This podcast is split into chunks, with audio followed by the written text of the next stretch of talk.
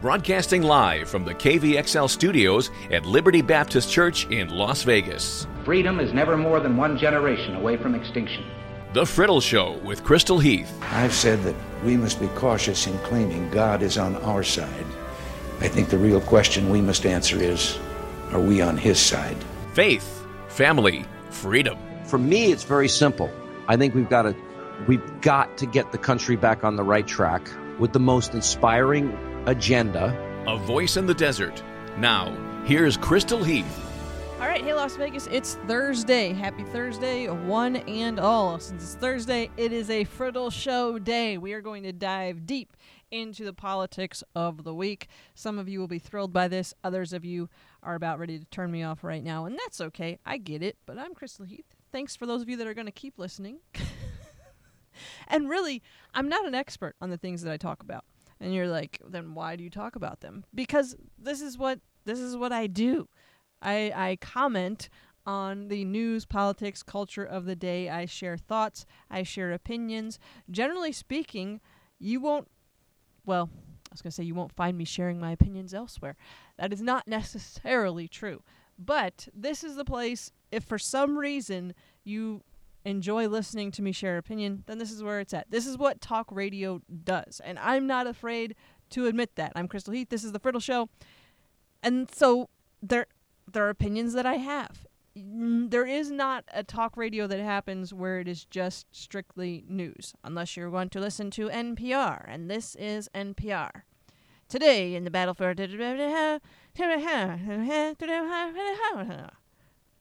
Thank you for listening to NPR. And the thing is, you could get the same thing with the BBC. Today on the Western Front, we see this is happening and that is happening, and what this means for all of us is blobbity blobbity blah. And you didn't know that I could blobbity blah in an English accent, neither did I, because I just never tried it before. But quite frankly, whether you're listening to NPR or the BBC or if all news is biased, okay? But talk radio is the most biased of all the news. It just is because when you when you're an opinion host, that's what you do. You you share thoughts, you share opinions. And so I have spent the last 2 minutes explaining to you for reasons I don't even know that this is an opinion program. But yeah, I think it's important not to forget that. And what's interesting to me is that the most successful, the most popular news programs on television in our country today are not news reporting programs. No, they are opinion sharing programs about news that is happening. Rachel Maddow is the most popular leftist news, quote unquote, program, but it's an opinion program. Sean Hannity is the most popular, most successful uh, quote unquote news program for those on the right. But it is an opinion program. At least he has the moral honesty and moral clarity to tell you that it's an opinion, that he's an opinion sharing newscaster. He's not just a news reporter. Okay, so and then if you take take that concept and blow it up, that is what talk radio is. Talk radio is all about you've heard the shock jockeys, right? Like that's what talk radio is. So and, it, and and that's what you want it to be. And let me explain to you why. Because it's radio. If all we did on radio was share the facts of the story, the story would be over very quickly and it wouldn't be good radio. It would probably honestly be better for for most of us in our daily life. We could get we could get news so much faster if all we had was the facts of a story. But that's just not the way we do news anymore. It's not even the way we tweet anymore. It's not the way we Facebook. We put the best foot forward. We put our spin on things, on pretty much everything that we do. So, all that to be said, here come just about an hour's worth of my opinions about a bunch of different things that are happening in our country today. What we're going to start, I don't know how long we're going to stay on this. It may be a little while, it may not be. We'll just see where the winds of radio take us. But We're going to start with this whole Turkey issue and our military. And what is the purpose of our military? What did our founders intend for our military to be?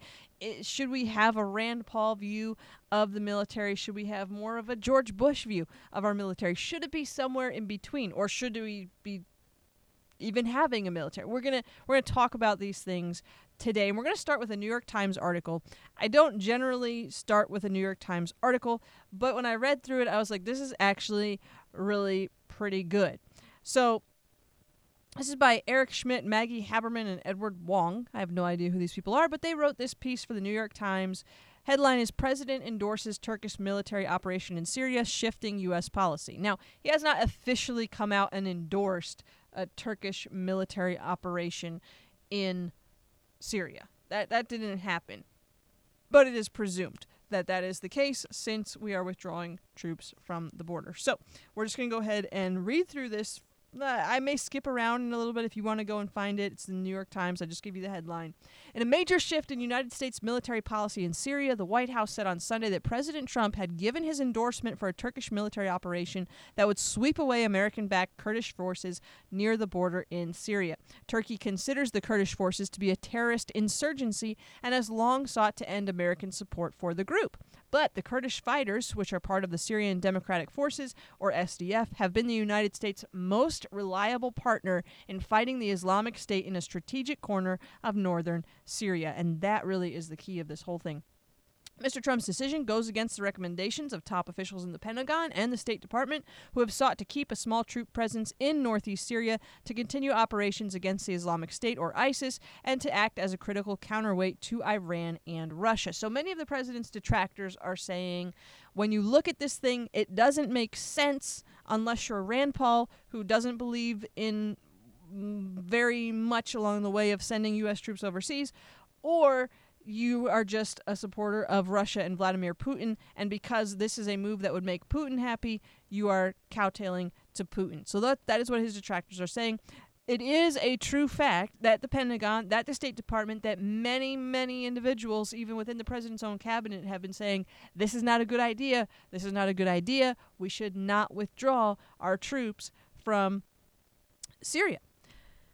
Administration officials said that Mr. Trump spoke directly with President Recep Tayyip Erdogan of Turkey on the issue on Sunday, and the officials indicated that the 100 to 150 United States military personnel deployed to the area would be pulled back in advance of any Turkish operation, but that they would not be completely withdrawn from Syria. So, this is another area where I think there's been a lot of confusion. So, the president, I, I'm not even sure.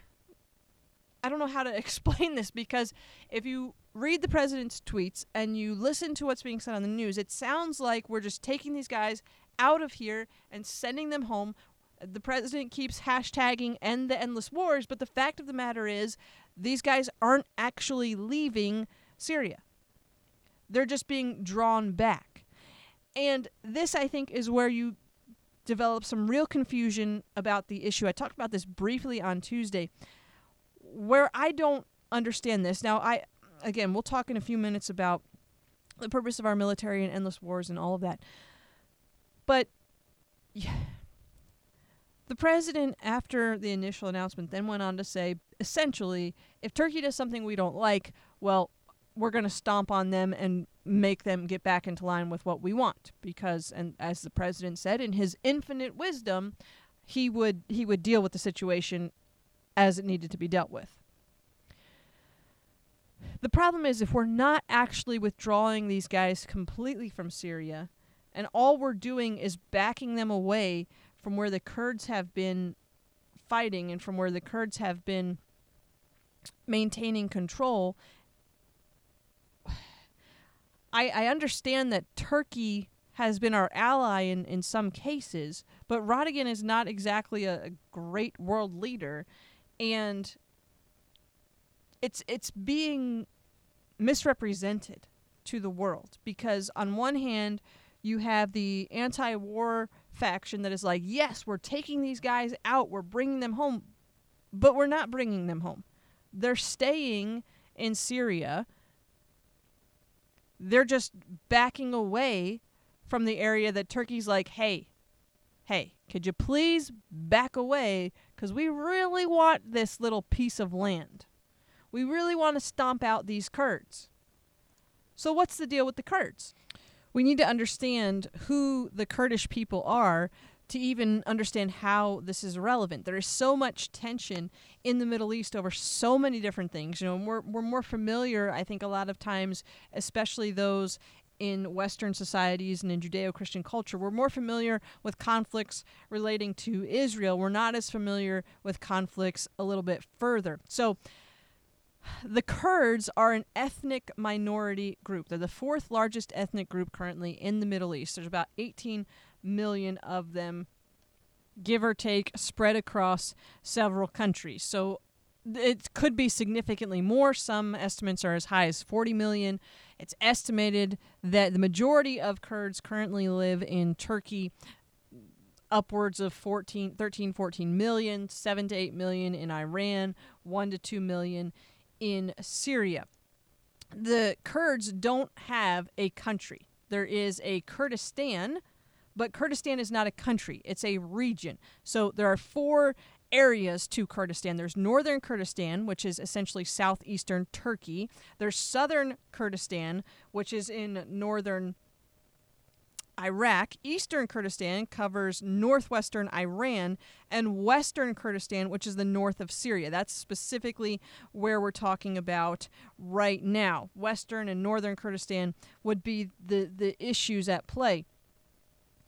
So, the Kurdistan or the, the Kurds rather, the, the, the people that would make up Kurdistan, this ethnic group has been incredibly, incredibly persecuted over time. The most famous attack probably being the poison gas attack against them in Iraq in 1988 by Saddam Hussein. 12,000 Kurds murdered in that uh, in that attack. So they have they have been persecuted ever since the Middle East became the modern Middle East. So, since World War One, essentially, Kurds in Turkey, particularly, have been the victims of just a n- non-stop seeming assault on their ethnic, cultural, religious identity. Their economic and political status is is not equal to those that would be the residents of these countries. So the de- the Ottoman Empire is defeated in World War One. The Allies create the modern Middle East. The, the the treaties that are brought forward provide for an independent Kurdistan. So Kurdistan is supposed to be its own country following World War II. The Ottoman Empire goes away. Kurd the Kurds are supposed to receive their own country. But the treaty that allowed for them to have their own country was never actually ratified. Instead, the Treaty of Lausanne created the modern states of Turkey, Iraq, and Syria with no Kurdistan. Then, during Turkey's war for independence, the Turkish leaders promised the Kurds that in exchange for their help, in exchange for, for helping them achieve independence, that the Kurds would receive a Turkish Kurdish federated state in return for their help. Well, long story short, Turkey achieves its independence, completely ignores the bargain they made with the Kurds. So the Kurds fight alongside Turkey. The Kurds are promised a state again. So the Tur- the Kurds were promised their own state following World War One. Didn't happen. The Kurds are promised their own state if they help Turkey achieve independence. They do it. They get no state. So the the Turkish Republic comes around, and it's it's within months it seems that non Turkish elements within the Republic of Turkey are almost instantaneously viewed as a problem. They become less than human, if you will. So in 1924, there's a mandate in Turkey that forbids Kurdish schools, Kurdish organizations, Kurdish publications. You are no longer even allowed to say the words Kurdistan or Kurd. You cannot write these words, you cannot speak these words. It is illegal to acknowledge that Kurds in Kurdistan were even a thing. Between 1925 and 1939, 1.5 million Kurds, a third of their population at that time, they were deported or massacred. In 1930, the Turkish Minister of Justice declared, I won't hide my feelings. The Turk is the only Lord, the only master of this country. Those who are not of pure Turkish origin will have only one right in Turkey the right to be servants and slaves. so you have this immense persecution of the Kurds all throughout Turkey's history.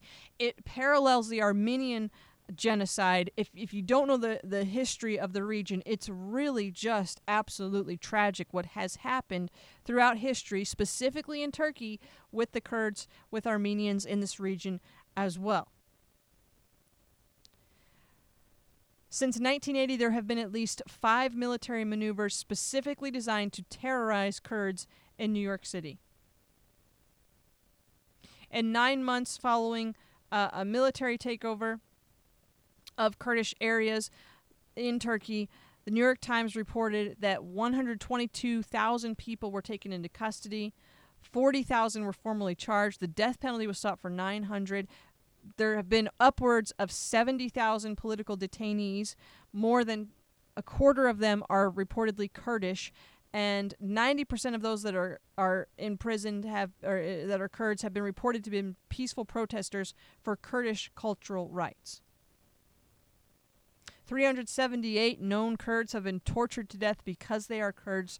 374 have been killed in nighttime attacks.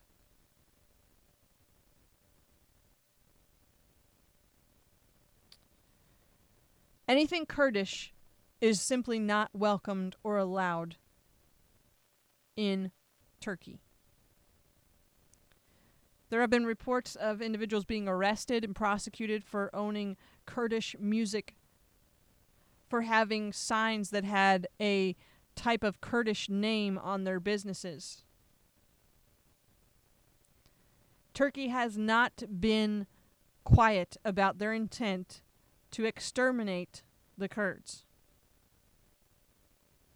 So this is why you have this conflict between the Kurds and Syria. Now, that that's the history of it. Today today Turkey is saying, "Look, we're not going in there to kill the Kurds even though they hold that the Kurds are a terrorist group. So today you have you have Kurds living within Turkey. You have this Kurdistan region, if you will, that covers multiple uh, countries. You've got Syria, Turkey, you've got Iran, you've got Iraq, you've got Kurds throughout all of these countries without their own state, without a place that they can call their own.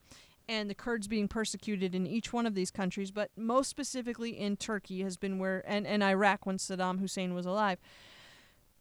So you have the Kurds that are eh, eh, living in this area.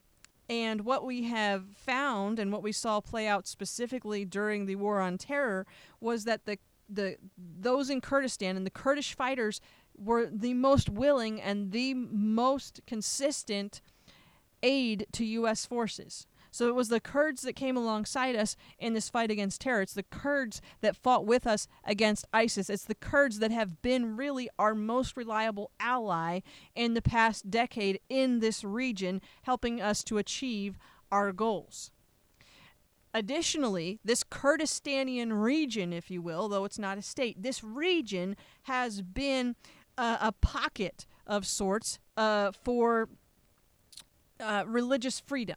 So, what we've seen is persecuted Christians in Iraq, Iran, Syria, Turkey moving into these areas that are controlled by the Kurds because the Kurds are more tolerant. The Kurds are not practicing radical Islam so much to where that they will they they they they can coexist essentially with uh, Christians, and Christians have found safety in the regions controlled by the Kurds.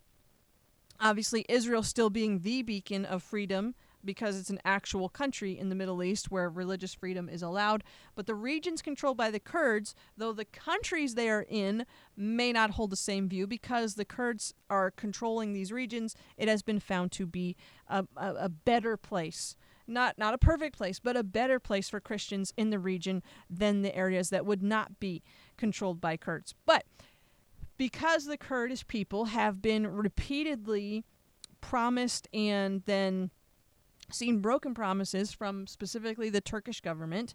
There has been this ongoing, and because Turkey has literally tried to wipe out the Kurds in their country on more than one occasion, you have this ongoing conflict between Turkey and the Kurds, and you have Kurds operating within the nation of Turkey trying to overthrow the government. And so Turkey essentially is saying, hey, to the United States, the, the, the people that you are working with along that border, we view them as an enemy. We view them as terrorists.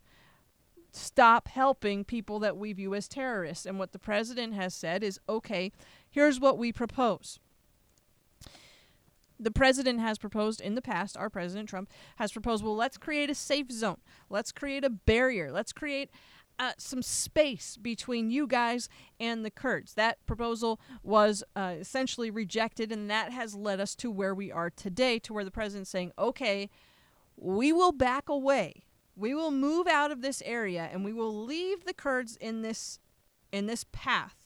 Essentially, it's hard to describe without looking at a map, but there's a, essentially a uh, a patch of area that has been controlled by the Kurds that the U.S. has been operating in that has been holding Turkey at bay, essentially.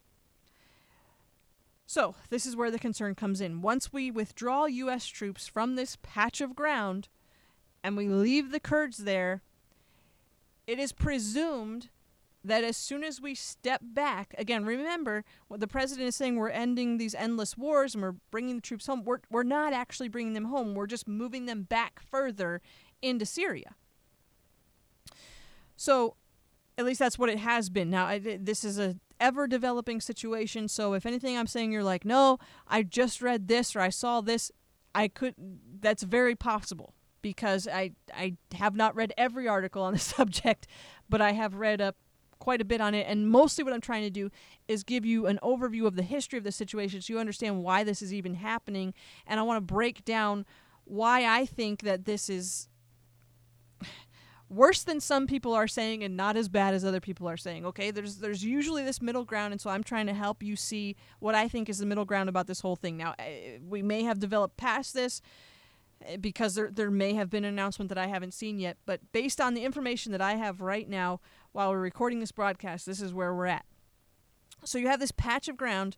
U.S. troops are going to take a step back. They're not going to be withdrawn from the country completely or from the region completely. So everyone that is all gung ho, we're going to end the war. Well, we're not really ending anything. We're just stepping back and the concern is that as the U.S. steps away, and now you have the Kurds in this region that Turkey has been eyeing for literally decades, that as soon as the U.S. is out of there, that Turkey is going to attack the people that have been working alongside us, that have been our allies, that have been providing this safe place, if you will, for Christians and other persecuted groups in this region. Turkey is saying, these people are terrorists. Trump is saying, don't bother them or I will crush you. He's. Sorry, excuse me. He's literally said, "Look, if you if these guys step out of line and don't do what we agreed to, then if I in my infinite wisdom those are literally his words. If in his infinite wisdom he believes that Turkey is doing something that they should not be doing, then he will devastate their economy. He's not saying he'll put boots on the ground, but that he will crush them economically. So, here is what where we're at now. The president saying Turkey has been our ally in a number of things. Turkey and I are getting along, and Turkey is going to do this the right way, or I will crush them like a cockroach, uh, to borrow the Mr. Wonderful ism. Turkey is saying, look, we don't, we're not trying to go fight these people. What we want to do is we want to set up a safe zone, what President Trump had proposed earlier, but now they, they're doing on their own in a different way than what was proposed. But I'm not going to get into all of that. Basically, what they're saying is they want to create a safe zone in this 20 mile deep stretch where there has been Kurdish fighters they want to clear out the Kurdish fighters. Now, how that will happen mm-hmm, remains to be seen, but likely there will be fighting because I don't think these guys are just going to step away. But what Turkey says they want is they want to create a 20 mile deep safe zone and that they will use this area to resettle up to 2 million Syrian refugees that are currently living in Turkey. The Kurdish alliance says that it was going to defend its territory. It's not going to just allow Turkey to come in and create a settlement for these Syrians, and that the U.S. is leaving the area to turn into a war zone, and that we are risking the reemergence of ISIS with this move. Now, the um where was I at here? Turkey's also saying that well, ISIS is not going to reemerge because we are going to take responsibility for ISIS in this region. We are going to deal with it. It won't be a problem anymore. The Turks are convinced that this corridor of 20 miles will ensure Turkey's border security, that it can be a refugee resettlement area, and that ISIS will not be a problem. The Kurds are saying, hey, look, we may not have a state, but this is part of our Kurdistan region, and we're not just going to hand it over to you so that you can settle Syrians back in this patch of what is actually Syria. So, will this happen peacefully? I have my great, great doubts because the Kurds don't have a place. And they've been promised a place on multiple occasions. They haven't gotten one. There is literally century, over a century worth of conflict between the Turks. I guess not over, it's just about a century worth of conflicts between the Turks and the Kurds. And oh, by the way, I, I said, I think I said 18 million earlier. That's the estimate for uh, those in living in Turkey. By the way, it's 15 to 18 million estimated in Turkey, uh, 25 to 40 million total Kurds in the region. So, what happens to these people? What happens to their region? If Turkey takes this area and they are expressing every d- intention to do so, and if the Kurds will not simply hand it over,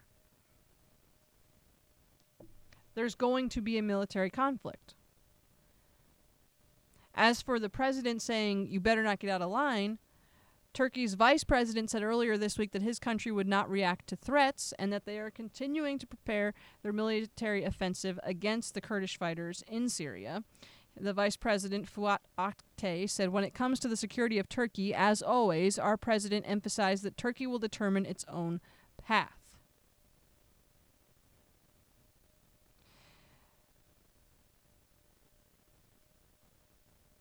Now, I.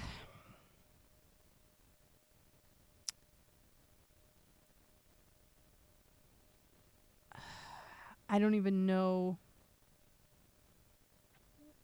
where to go from here.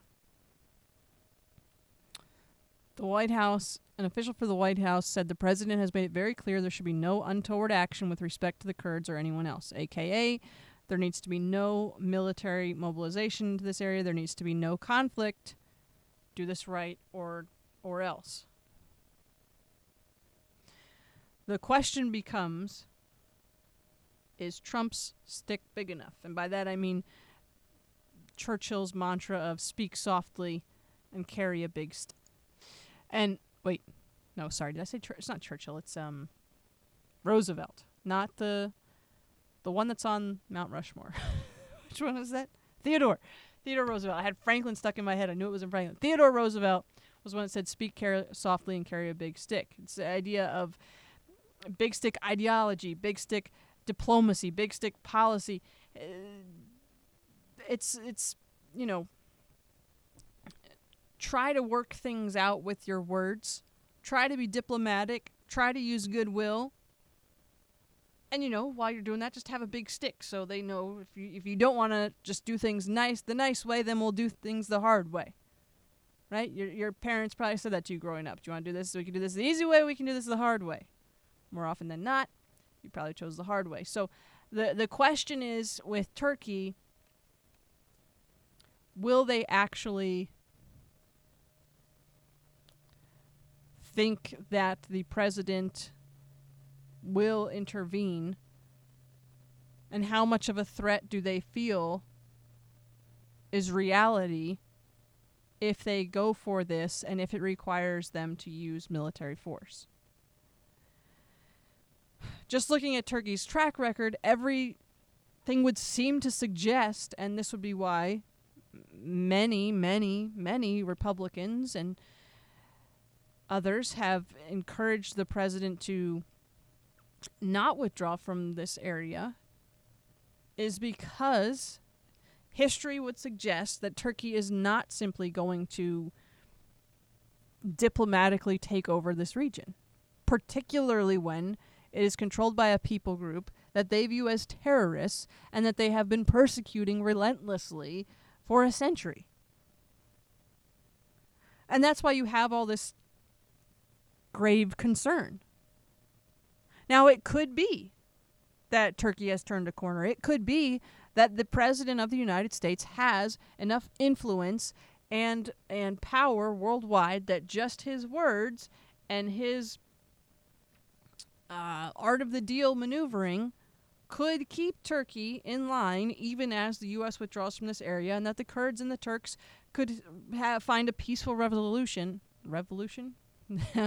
no, resolution to this issue. It's not something that we've seen in the past. I'm not sure it's something that we're going to see right now, but it's a possibility. Essentially, time will tell.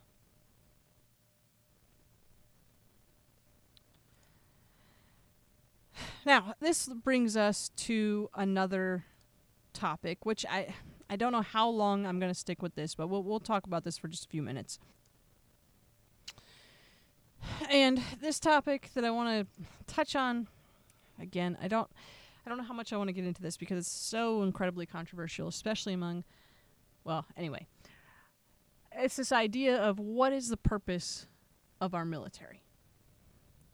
And when we have situations like this, you see you see very strong reactions by both groups. So Rand Paul earlier this week was very very vocal in supporting the president's decision here. He said that there's not enough American forces in the region to actually make a difference in any conflict that's currently happening or that could happen, which is true. There's there's not. There's there's somewhere between 50 and 150 depending on who you ask. Um, and his concern is that the U.S. could be dragged into a larger conflict as a result of just having a handful of guys on the ground. So essentially, why do we just have a couple guys there? We could end up in a huge fight that we didn't intend to be in because we only have a couple people here and why, why are we doing this? Also, we've been there for a year and a half with no resolution in sight. Another fair point.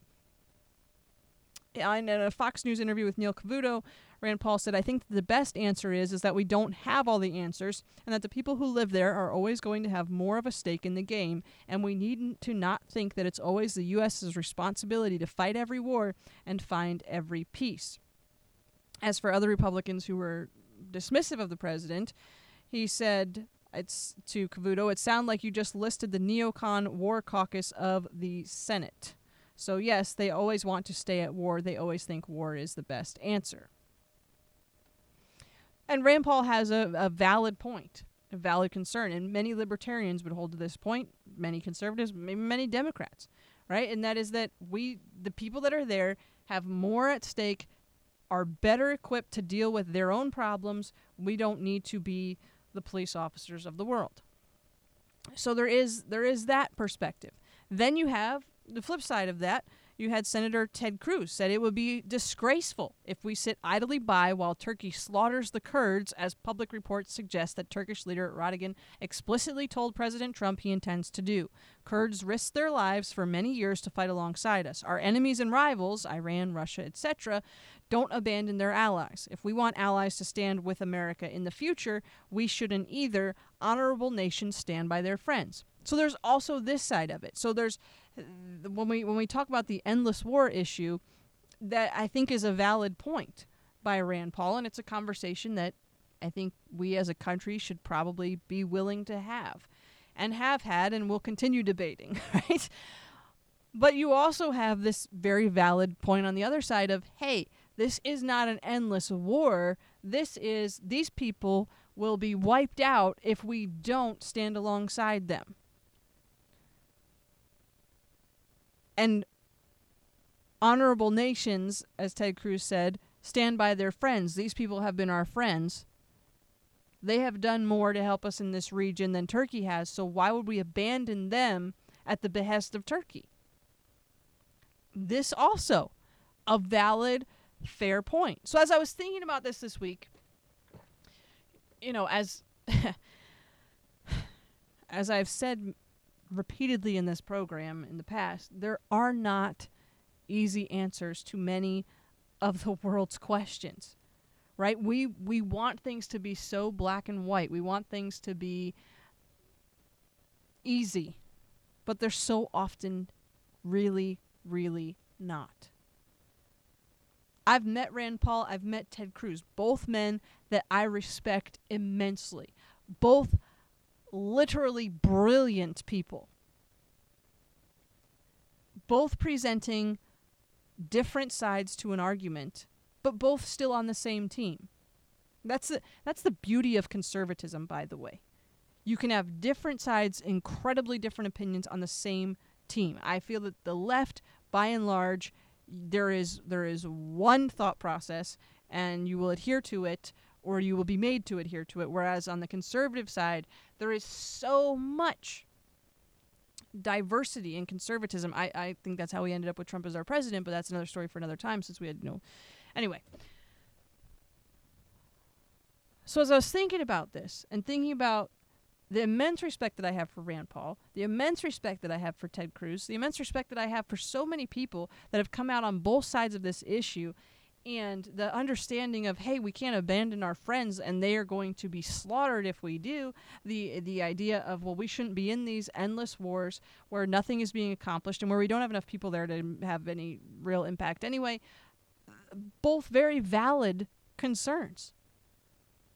And that led me to thinking about well, what is the purpose? What was the intent of our military in the first place? Because, you know, Rand Paul is not wrong. Uh, now, Ron Paul, I think a, a little a little far out there. But Rand Paul is not necessarily wrong when he says things that that may not always go along with what we as conservatives might might initially feel. You know, we're, we're the we're the look. I've got a gun. I'm going to use it to defend my family and my friends, right? Like that. And there's nothing wrong with that, okay? But sometimes maybe, maybe there's a less violent way that we can accomplish these things. Or, or maybe they're not actually our family or our friends. And so, you know, maybe we shouldn't be shooting at them. Th- th- these are valid thoughts. And when Rand Paul says it's not the job of our military to police the world, he's not basing that on his own opinion. He's basing that on what our founders intended. And if you look at their, their thoughts about standing armies and different things, it's very there is a lot to be said for Rand Paul's view of security. And even, dare I say, isolationism. It's not necessarily the view that I would hold to, but I see I see where he's coming from because I've studied the founding fathers and I've studied what they've written and I've studied what they say. And so there there is precedent. And in my opinion, since we hold to the founders for most other things, there's pretty good precedent for what Paul is saying. I, I think there is equally as good precedent for what Ted Cruz and those that would align on his side would be saying as well. I'm just trying to present both the options here. Right? You you you determine where you would fall and what you think, but just remember that as we look at these things culturally and as we look at global conflict and as we look at world politics and even uh, even national politics that it's not always as easy or as black and white as we would really really like it to be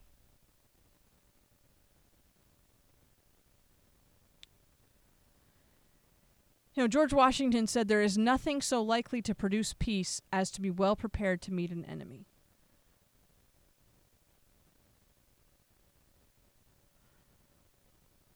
Thomas Jefferson said, Peace and friendship with all mankind is our wisest policy, and I wish we may be permitted to pursue it.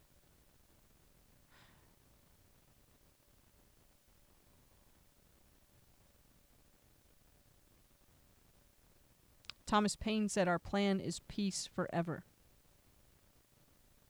James Monroe said, Peace is the best time for improvement and preparation of every kind. It is in peace that our commerce flourishes most, that taxes are most easily paid, and that the revenue is most productive. And by peace, they mean no war. It's very straightforward what our founders were talking about if you read these in context.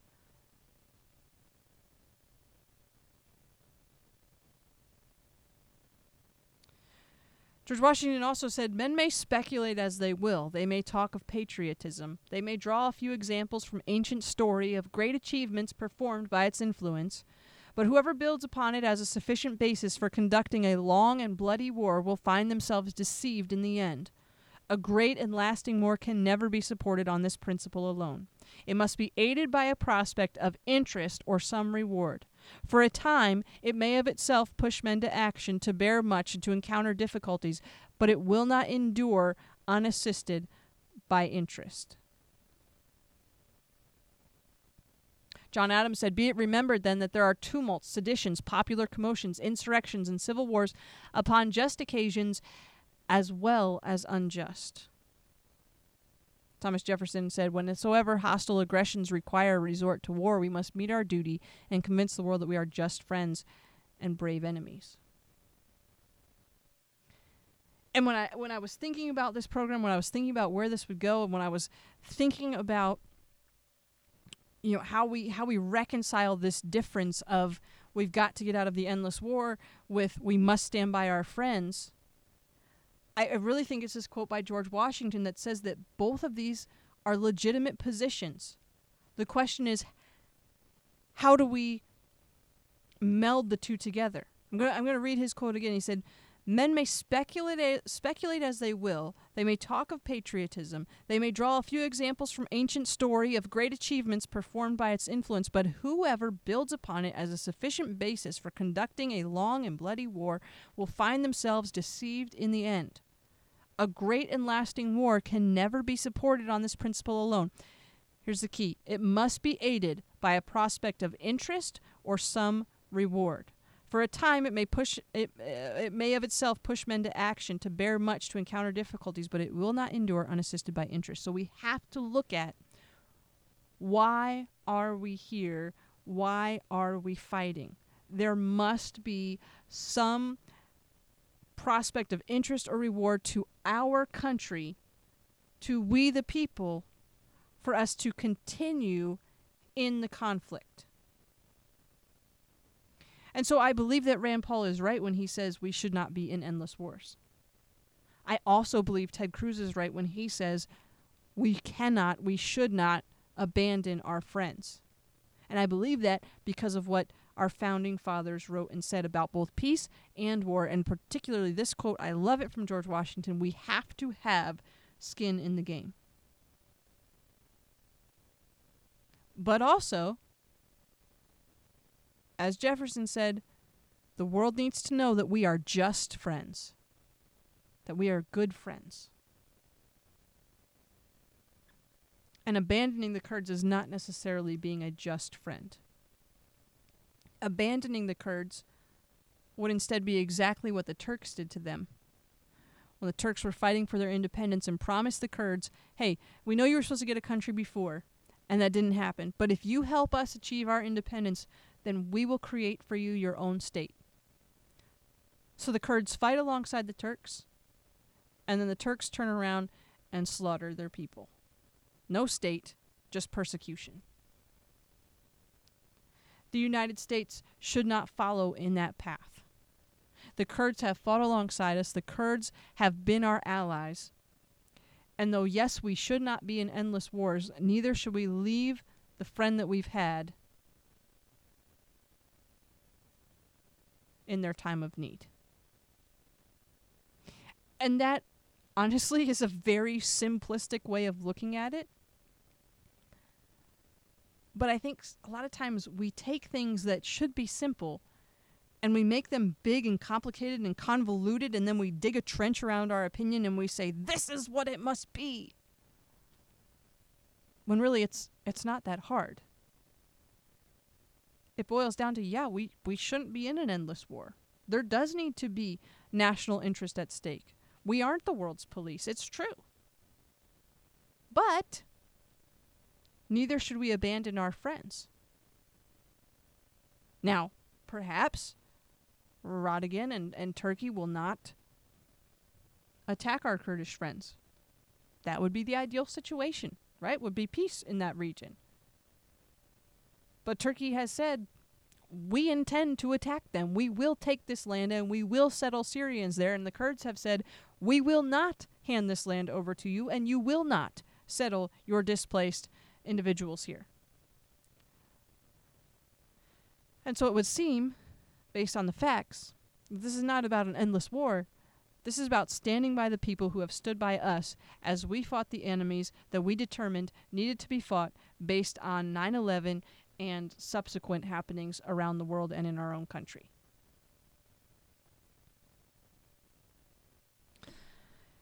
Okay. Are you worn out yet? I am. this has been quite the extensive talk about our military and about what's happening in Turkey. I honestly did not intend to go that long on that topic. Uh, and now I'm really need to stop because I'm essentially out of time here. And we have gone really long, and I really need a drink of water. But I, oh, I so wanted to talk today about the NBA and the issue with China. Just unbelievable. Okay, maybe I'll. Uh, can I summarize it real quick? I'm going to summarize this real quick for you. Okay, so the uh, the general manager Daryl Morey of the Houston Rockets tweeted a graphic. I when was it? it was last week. I want to say on the weekend or just before the weekend, maybe last Friday. He tweeted a graphic: "Fight for freedom, stand with Hong Kong." And like the whole world freaked out. The NBA world, China, everybody went crazy. The Ringer reported that after General Manager Daryl Morey expressed support in a since deleted tweet for pro democracy efforts in Hong Kong, the Chinese government, the Chinese Basketball Association, and various Chinese businesses quickly denounced Morey and moved to sever their ties with the team, the Rockets. As a consequence, league sources told The Ringer that Rockets ownership has debated this guy's employment status and whether or not to replace him. Then we had the chief communications officer of the entire NBA Release the, fo- release the following statement. We recognize that the views expressed by Houston Rockets general manager Daryl Morey have deeply offended many of our friends and fans in China, which is regrettable. While Daryl has made it clear that his tweet does not represent the Rockets or the NBA, the values of the leagues support individuals educating themselves and sharing their views on matters important to them. We have great respect for the history and culture of China and hope that sports in the NBA can be used as a united, unifying force to bridge cultural divides and bring people together. The guy then went on to tweet his apologies, undoubt, in hopes of maintaining his job. But it, what is unbelievable to me is that the NBA, which is based in the United States, so they have a massive Chinese fan base, right? But you're from here. And China does not represent human rights or really anything that the NBA would say that it stands for. Religious freedom, freedom of the press, like freedom of anything? No. that is not what China like literally the Chinese government has a million people essentially, mm, give or take a few hundred, locked in concentration camps. They are brutally repressing demonstrators in Hong Kong and the NBA is like, "Oh, we just want to bridge the cultural divides. Like we know that you guys are literally kidnapping children from their families so that you can quote unquote re-educate them to be better citizens and that you are persecuting uh, Muslims and Christians and imprisoning them for things that really they didn't do anything of. And we know you have this social credit scoring system where people aren't allowed to live in any sort of freedom and we know that you don't allow people to actually have, you know, like uh, control of what they do online you, and that there's no actual freedom of the press and that you control everything and that you are literally a communist dictatorship empire. But we want to bridge the cultural divide, and we are so, so sorry that one of our managers tweeted support for Hong Kong. I'm sorry, what? Like, this is. This is unbelievable. I've never been a big basketball fan to begin with, so I, I don't know a whole lot about how the NBA functions as far as as leadership and stuff. If you want to talk the NFL and Roger Goodell, I can go there with you, but I don't. Uh, I, I I don't understand how the NBA functions to that level where I would understand about the NFL. But uh, to turn to someone who apparently does, Senator Ted Cruz tweeted, "As a lifelong Houston Rockets fan, I was proud to see Demori, the, the, the guy that's in all the hot water now, call out the Chinese Communist Party's repressive treatment of protesters in Hong Kong. But now, in pursuit of big money, the NBA is shamefully retreating. He tweeted, We're better than this. Human rights shouldn't be for sale, and the NBA shouldn't be assisting Chinese communist censorship. Like, literally, China. Communist China censors what their own people can do and say, and now they are saying what we here in the United States can do and say, and threatening U.S. based NBA teams and their support of said teams. It is unreal. Like, China is literally influencing what the NBA does and repressing freedom of speech in the United States. Unbelievable. Senator Rick Scott, great guy in Florida, tweeted it's clear that the NBA is more interested in money than human rights. Tonight's statement from Commissioner Silver is an absolute joke. The NBA is kowtowing to Beijing to protect their bottom line and disavowing those with the uh, the the guts to stand with Hong Kong. Shameful. Wow.